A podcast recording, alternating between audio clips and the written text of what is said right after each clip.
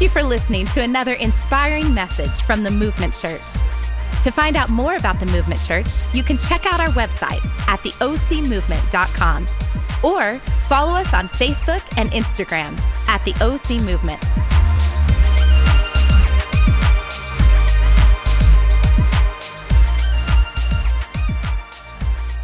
Well, what is up, Movement Church? Come on, can I get a hand clap from some people who are in the house?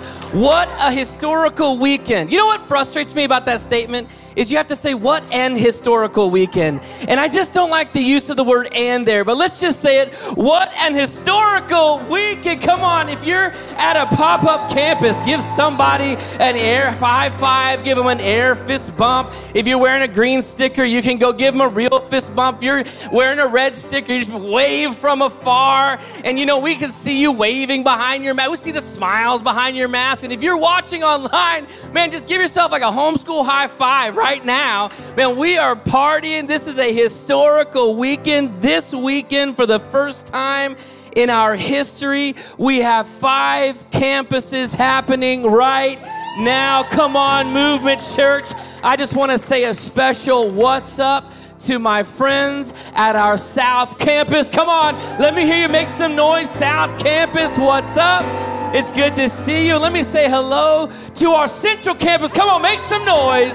What's up, Central? It's good to have you. And North Campus, I've not forgotten about you. How you doing, North Campus? It's good to have you around. And those of you that are on our online campus, man, just throw up some chat, like fire emojis. That was like playing the, the piano right there. I don't know what that was, but throw some fire emojis in there. Man, we're so glad that you are with us. Man, I just want to say this is an awesome time to be alive.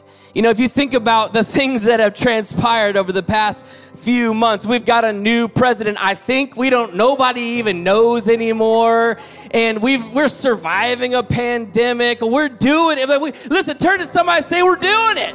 This is absolutely amazing. And I just want to say a special thank you to an amazing group of people. And and those are uh, the, the people who call yourself and you're a part of the dream team. Come on, my dream teamers.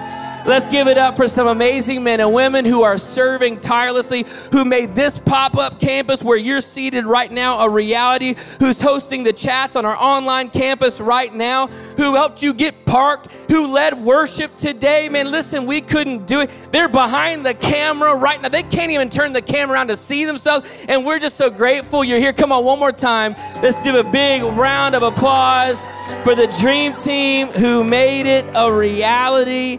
I am so fired up. We are starting a brand new series called Heart for the House. Somebody say Heart for the House. Somebody say it like you really love me. Say Heart for the House. We're crossing this threshold as we regather into this pop up configuration. And, and we also want to take this moment, this monumental moment, to, to take some aggressive steps towards our future. You know, we, we didn't allow the pandemic and the craziness of 2020 to keep us from driving at the mission and the vision that God has given us. Listen, there are three specific numbers. We've been talking about them for months 24, 14, and 1. Somebody say 24. Somebody say 14. Somebody say 1. Listen, we are on mission to help 24,000 people who don't know Jesus find the hope that is only found in Him. And you're going, why 27,000? Because that represents 1% of the unchurched, unreached population in Orange County. And we're committed to doing something that makes an eternal difference. And we're believing that 14,000 are going to find mission. In other words, 14,000 people over the duration of our church time as a church are going to find mission and be plugged into what God is doing at the movement church. Why? Because that represents 1% of the unchurched population of the 17 cities in Orange County that God has said, This is your mission field. So we're believing and we're running hard at helping find 27,000 that will help say yes to Jesus, 14,000 that find mission and a church home for everyone. You're a part of that right now. We're believing that God is going to put a movement church campus within 10 minutes of every person in those 17 cities. And right now, you're a part of one of five campuses. Who would have thought that going into a pandemic, we would have emerged rocking and getting even closer to the mission and the vision that God has given us. And that's a reality because of you. And this series is about our heart for His house. We, we don't want to do this for the sake of growth. Our goal is not to grow for the sake of growth. Our goal is to grow because we reach more people. We help find people who are lost. We help find people who need hope and to need to know that they have a future and a destiny that God has given them. Our objective is to grow larger so we can have a greater impact on the community that we live in. So we can impact the hurting and the broken and those that have been forgotten and neglected. This is our mission. And I just want to tell you, we are still on mission. In fact, in February, just before the pandemic hit, we launched an initiative with our legacy team, and, and we gave some men and women an opportunity to invest over and above normal tithes and offerings as we drive hard at this mission. We presented this idea that we, we're believing God's gonna give us a permanent home one day. And then we're gonna launch into a campus. And, and then we're going to actually start Hope Haven, which is somehow get into the foster community and become the answer for Orange County's foster crisis. We decided we're gonna drive at this, and then boom, the pandemic hit, didn't it? But we didn't give up, and we're still there today. And here's what I wanna tell you we're gonna give you an opportunity to jump on board with this again. In the first weekend of December, December 5th and 6th, we're going to give you an opportunity to invest into what God wants to do in and through the movement church. As we take a special offering towards these three initiatives. And the reason is because we're not allowing a pandemic to stop us. We're not allowing the gates of hell to stop us because we believe that God placed us here for such a time as this. So I want to just give you a spoiler alert. That's where we're headed in just a few weeks. We've never asked you to give. We've always asked you to pray about what you would do and then just simply be obedient. Here's what I know if a pandemic can't stop the kingdom of God, then nothing can. So I love being a part of a group of men and women just like you who are committed to being generous. In fact, we have a culture statement that I love, and it's this we live generously investing our lives and resources to build the church and impact people because we can. We are committed to leveraging our affluence to influence our community both locally and globally. And that's a cultural value that is not just some cute statement we make, it's exactly what we live. Literally, in the middle of the pandemic, we bought land for our church in Africa. Listen, in the middle of a pandemic, this church gave out over $30,000 in stimulus package to people who were furloughed and lost their jobs and had a pay decrease. Listen, that's what happens when the people of God decide to be a part of a family of God and live generously. We're not stopping now, so I want to challenge you to pray about what your journey will look like as you partner with us in this journey. Can I get an amen? Amen, amen. Well, I got 22 minutes to preach an amazing message. So do me a favor, right where you're at, bow your heads and close your eyes. And let me just take a moment and pray for us. And as I do, I want to ask that you would open your hearts and your minds and your ears to hear and receive whatever it is that God wants to do. Let's pray. God, I thank you that you're here. I thank you that you're doing something miraculous in our midst. I thank you that you are the head and not the tail, which means that you have already been victorious. And we're just watching your victory unfold in our lives. So, God, right now we lean into you and we look to you and we ask that you would open our hearts and our ears and our minds to hear and receive whatever it is that you want to say. And I pray, God, that you would help me to preach this really quickly. In Jesus' mighty and precious name, I pray. And everybody said, Amen and Amen. And that just means I agree. Come on, it's been a long time since you've heard that, isn't it? Well, listen, I don't know if you know this, but um, I'm a foodie. Anybody else out there really appreciate some food? I think some of you might know this, but in the middle of COVID, I actually took off with some friends down to Tijuana and Ensenada for a food journey of epic proportion. And I was introduced to some tacos called birria. And if you don't know what I'm talking about, I'm sorry, you don't know what it's like to live yet. And this food is like so life changing. It's this this tacos. Usually it's goat meat, sometimes it's beef, and it's stewed in this beautiful, huge pot. Like, uh, I don't even know. It, it's it's magical. And they they put it, all kinds of seasonings in this, and and there's this broth, kind of like an au jus sauce, and then they they take corn tortillas and they lightly fry them, and then pull out this pulled beef or goat or whatever it is. It's just called birria, and it's just it's like singing an angelical chorus as they pull it out of the pot and they place it in the corn tortilla, and then they give you this dipping sauce and you dip the taco into the dipping sauce. And as you eat, Jesus shows up with Moses and Elijah. And you sit and you talk about the amazingness of this great food. And that, my friends, is why I have a weight problem. I don't know about you, but I put on COVID 15, lost COVID 8, put on COVID 12, lost COVID 8. Now I'm like in the 30s or 40s. I'm sucking in so much right now, I can't even keep my breath. And that just leads me to my next point. Do you know what the number one killer in America is today? It's not cancer and it's not COVID, it's heart disease. Heart disease is the number one killer in America today. And let me tell you what contributes to heart disease weight issues, diet issues, physical inactivity, all of these things increase your risk of getting heart disease. And it's the number one reason why people die today, which means you could have some washboard abs, biceps for days, and triceps to make your mama sing and still be dying. Do you realize that? Because literally, the physical condition of your heart is the primary indicator of your physical health. And the same is true that the spiritual condition of your heart is the indicator of your spiritual health. Let me say that again. The spiritual health of your heart is the primary indicator of your spiritual health. All God has ever asked for is our heart.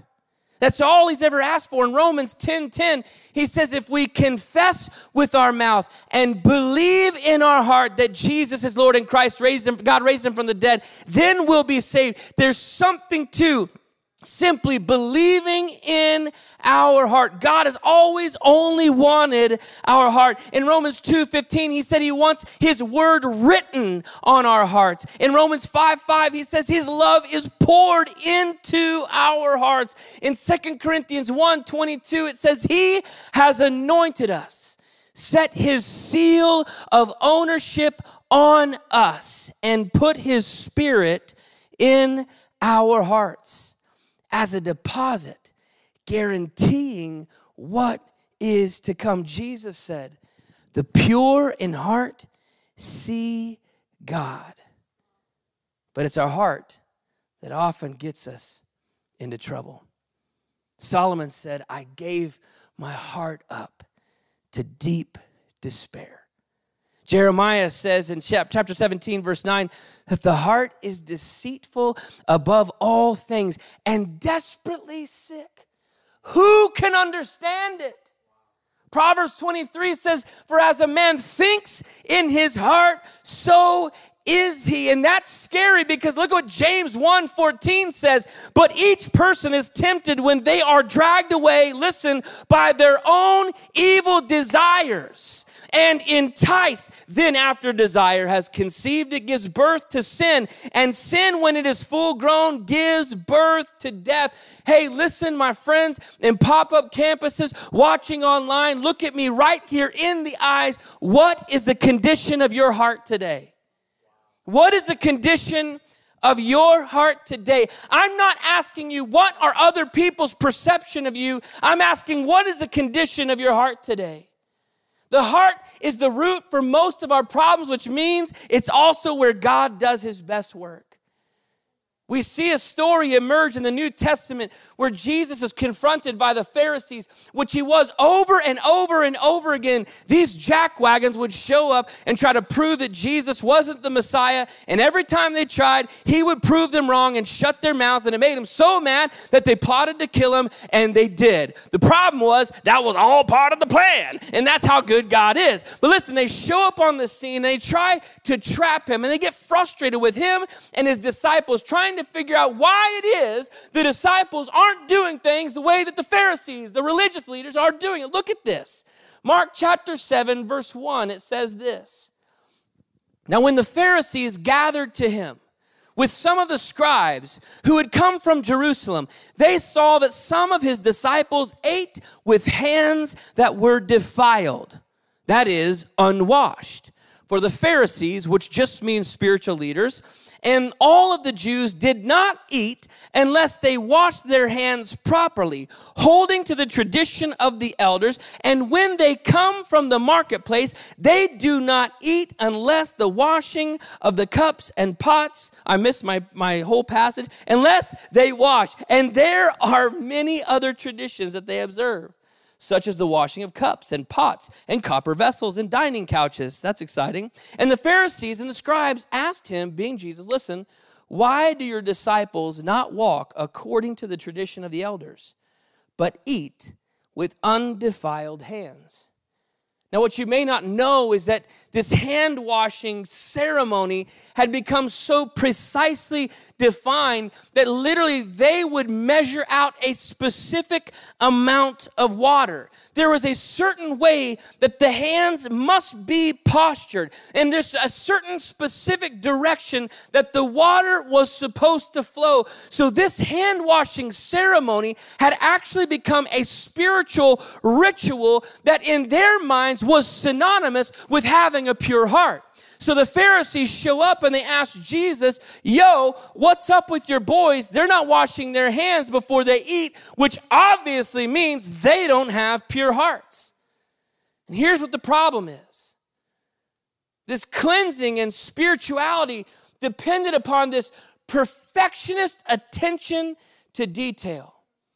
And hand washing, and this is what's so scary to me, had become a substitute for the spiritual experience it was meant to represent.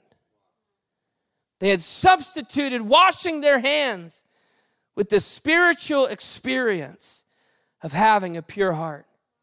And Jesus, as you can imagine, is not super stoked about it. And he replies in chapter 7, verse 6 And he, being Jesus, said to them, well did Isaiah prophesy of you hypocrites, as it is written. It's never good if Jesus, the Son of God, the creator of all mankind, calls you a hypocrite. Well did Isaiah prophesy of you hypocrites, as it is written. The people honors me with their lips, but their heart is far from me. In vain do they worship me, teaching as doctrines the commandments of men. He calls out to these religious leaders, calls them hypocrites for how they've interpreted the scripture. Listen, what they had done is substituted lip service for heart transformation.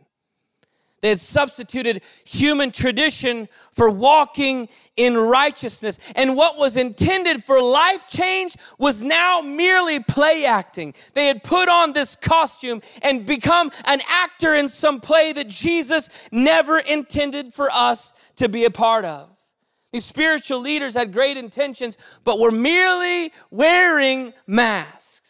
And so here's how this begins to subtly work its way into our lives. And I want to explore kind of the steps that we all unintentionally follow. And I want you to take a moment as you watch right where you're seated and do some introspection. Don't elbow your spouse. Don't talk to your kids. Don't shoot a text to your friends that you really need this message today. I want you to take a moment and do some introspection and see where perhaps you may have become casual to what God wants you to take seriously. So here's what happens a spiritual truth in our life is represented by a meaningful symbol. In other words, you or I make some adjustments and we allow God to do some real work. Maybe we're brand new to faith and we say yes to Jesus and we want all that God has to offer. And this is good, my friends. There's nothing wrong with this. And we know that God wants His Word written on our hearts. And we hear people talk about doing our devotions and reading the scripture and step reading that's found in the app. And so we now bring in this spiritual truth represented by a meaningful symbol that I'm going to sit down on a daily basis and do my devotion. I'm going to read the Word, and this is a good thing. It could also be represented in your church attendance. You see God do something, and I want to make some changes. So I start going to church because I see good Christians going to church. So I should go to church. Or maybe you jump on the dream team, and this is a good thing. I want to give service. I want to walk in purpose. I want to volunteer and, and help people find who Jesus is. And this is a good thing. Or maybe you change your behavior. You allow God to do some work in your life and you, you change and you rearrange your behavior and you start behaving better. And this is a good thing. What happens is we have an encounter with God, and this spiritual truth now is represented by a meaningful symbol. Well, then the meaningful symbol becomes ritualized as a required or necessary spiritual exercise. In other words, I started reading the Bible because I'm so new to God and I'm on fire for Him. Ah, I want to read whatever He wants me to read. I want to read it. God starts to do something in my life, and now I've got to read every day. And this, my friends, is a good thing. It is a necessary spiritual exercise. We start going to church all the time. We're at every service, and this is a good thing because being around the body of Christ, when God's people gather, God's presence shows up. When my behavior changes and I start acting and behaving good, this is a good thing. But if we're not careful, we'll fall into the same trap that the Pharisees, the religious leaders of Jesus' day, did when the ritual itself is substituted for the spiritual experience that it was originally representing. In other words, we internalize it and we give it this spiritual meaning so that the ritual becomes the end in and of itself. What I have here, I'm sure you have no clue, but this is the owner's manual for my Mazda CX5.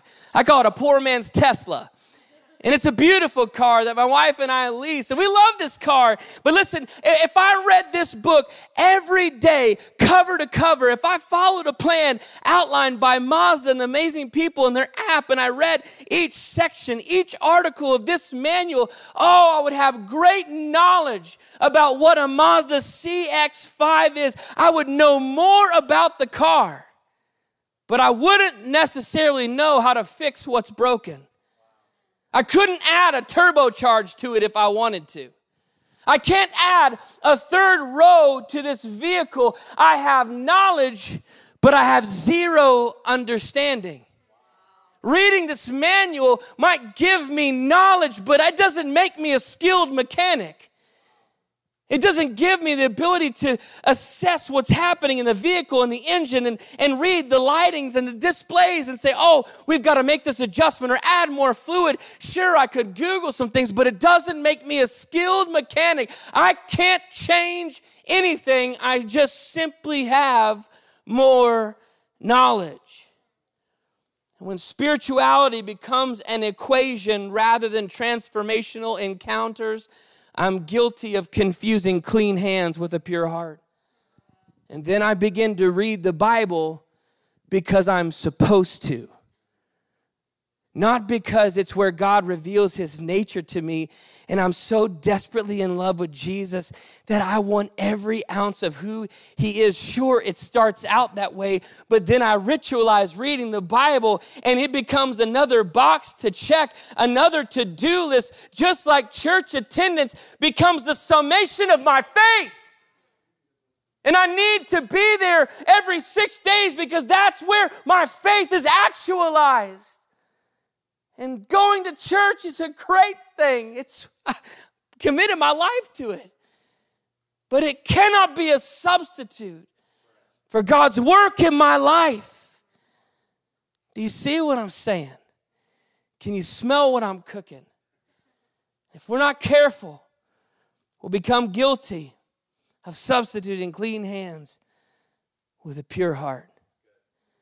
What is the condition of your heart? What is the condition of your heart? You know what's so terrifying is that in this process, Jesus begins to talk to the Pharisees and he brings up this illustration to them and, and he says, Wait, wait, you, you have now substituted my desires for you with ceremony and with process. And he goes on and he begins to read the scripture. Hey, you were told by Moses to honor your father and mother, and there was a law that was put into place that when moms and dads would get too old, the children would take care of them financially. And this is a good thing.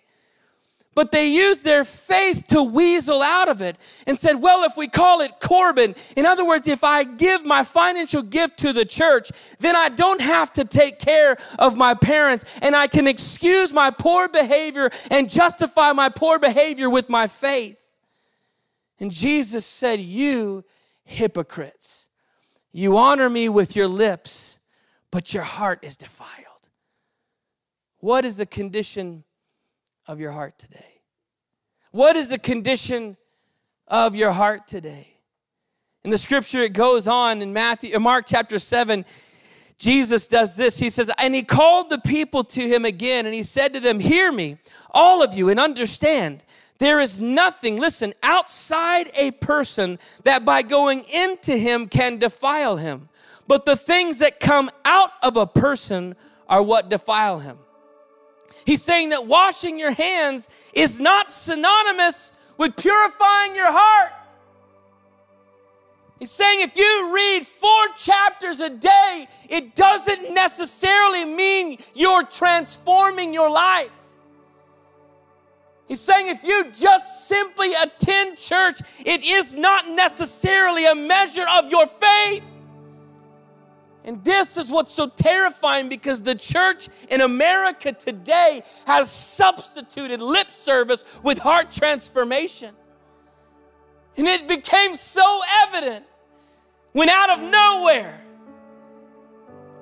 a pandemic shows up and we're shut into our homes and our routines and our systems and our structure were stripped away. And we're left to just simply being me. No pretense, no play acting, just me. And what's terrifying to me is the measure of faith that I've seen in so much of Christianity. Because people had substituted clean hands with pure hearts. Verse 17 says, And when he had entered the house and left the people, his disciples asked him, Okay, hey, Jesus, um, can you run by, that by me one more time? Uh, let's, let's play that one back again. I, I'm not sure that I fully understand what it is that you're trying to say. And can I just tell you, this is comforting for me. Because if the 12 dudes who spent every waking moment with Jesus didn't fully understand it, it gives you and me a hall pass when we don't always get it right. Can I get an amen from somebody? It's like, whew, okay, I'm not a complete failure. Jesus responds to them and he said to them, Are you also without understanding? Again, not the words you want the Son of God to say to you, but still, are you also without understanding? Do you not see that whatever goes into a person from the outside cannot defile him, since it enters not the heart, but his stomach, and is expelled. Yep, that's what Jesus is talking about. Thus he declared all foods clean. And he said, What comes out of a person is what defiles him, for from within, out of the heart of man, come evil thoughts, sexual hum- immorality theft, murder, adultery, coveting, wickedness, deceit, sensuality, envy, slander, pride, foolishness. All these evil things come from within and they defile a person. What is the condition of your heart? I am not asking what are people's perception of who you are? Isn't that what we do? We work so diligently to convince everyone else that we are who we want to be. And it's like washing our hands before we eat as a substitute for purifying our heart. What if Netflix did a documentary expose on your life? A six part series where we get to get a sneak peek into the way that your mind is wired and the thoughts that you think about the people you really don't like. What would that documentary tell us? What if we got a sneak peek into your life and the documentary showed some B roll footage of how you treat the people who are closest to you during times of crisis? What if, what if we got in, in, in, episode three of the documentary series, the expose on your life? In episode three, we get to see a sneak peek of the sin which still dominates your life. What would that documentary series show about who you are? Now, I just want to pause for a moment and, and encourage you. I'm not here to try to bring condemnation. I'm not here to try to demand perfection from you. I'm not here to try to tell you you need to start behaving a certain way or doing certain things. That's the exact same thing the Pharisees were saying to Jesus with regards to his disciples. And Jesus said, You're missing it. How, how are you not seeing this? I'm merely trying to get you to take a moment and reflect on the condition of your heart. It doesn't even matter what I think, it's about what God thinks.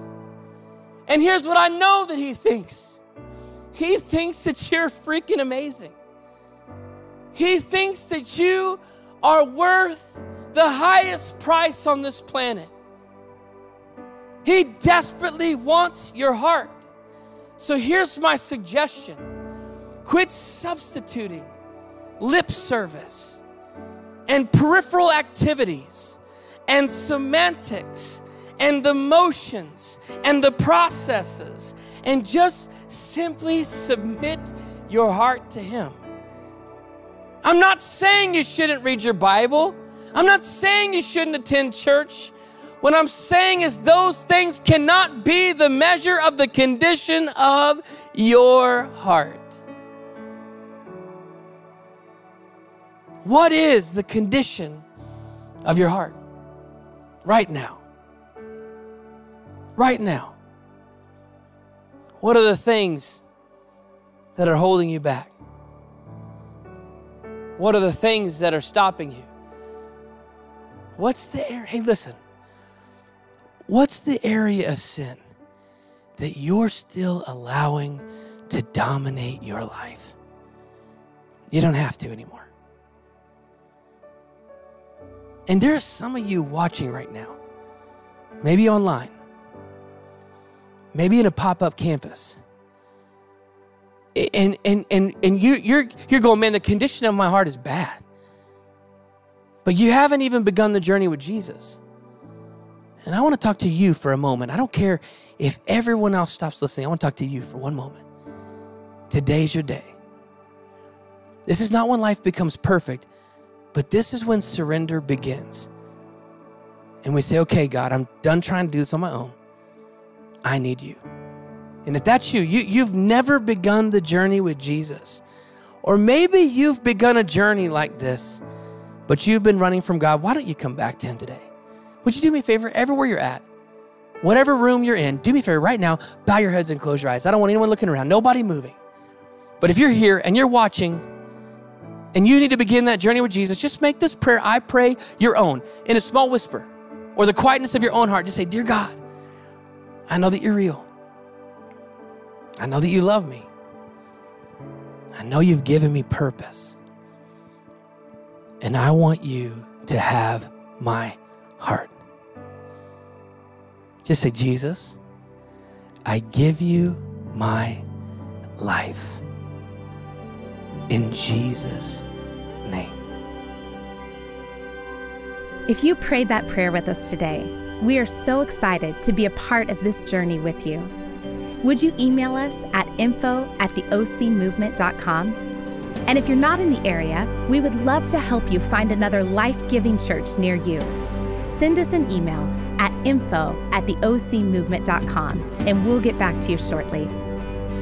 Thank you again for listening to another inspiring message from the Movement Church.